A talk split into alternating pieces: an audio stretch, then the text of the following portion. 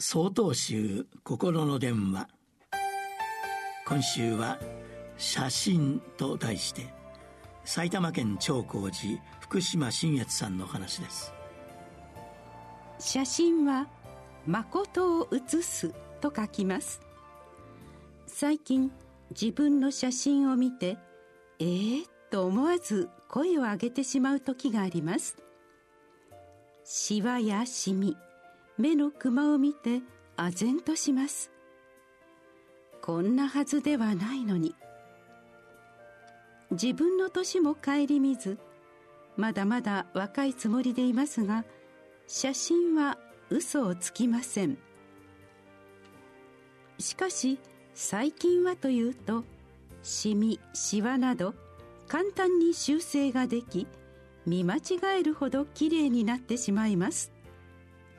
ですから誠を写す写真が誠ではなくなっています。前後に「心は万境に従って転ず」という教えがあります。鏡は被写体をそのままに映すものです。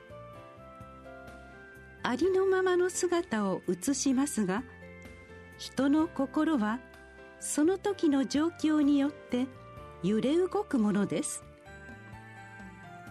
なんとなく固定したものと考えているようですが本来固定したものではなく揺れ動くものなのです。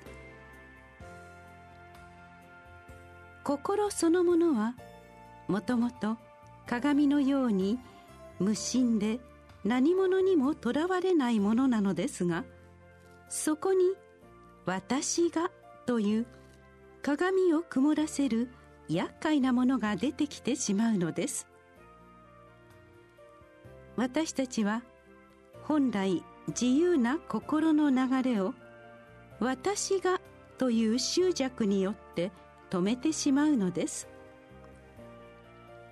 するとその時の印象が心に固着されてしまうことになります。つまりそのことをいつまでも引きずることになるわけです。あれは好き。これは嫌いというように分別してそれにこだわってしまいます。これが煩悩の正体なのです。せっかくのきれいな心も煩悩の赤でドロドロになってしまいます。ですからそうならないようにするにはまず私たちの心がフィルターをかけていないか自分自身で確認する必要があります。修正された写真ではなくありのままの姿を見る心を養いたいものです。7月28日よりお話が変わります。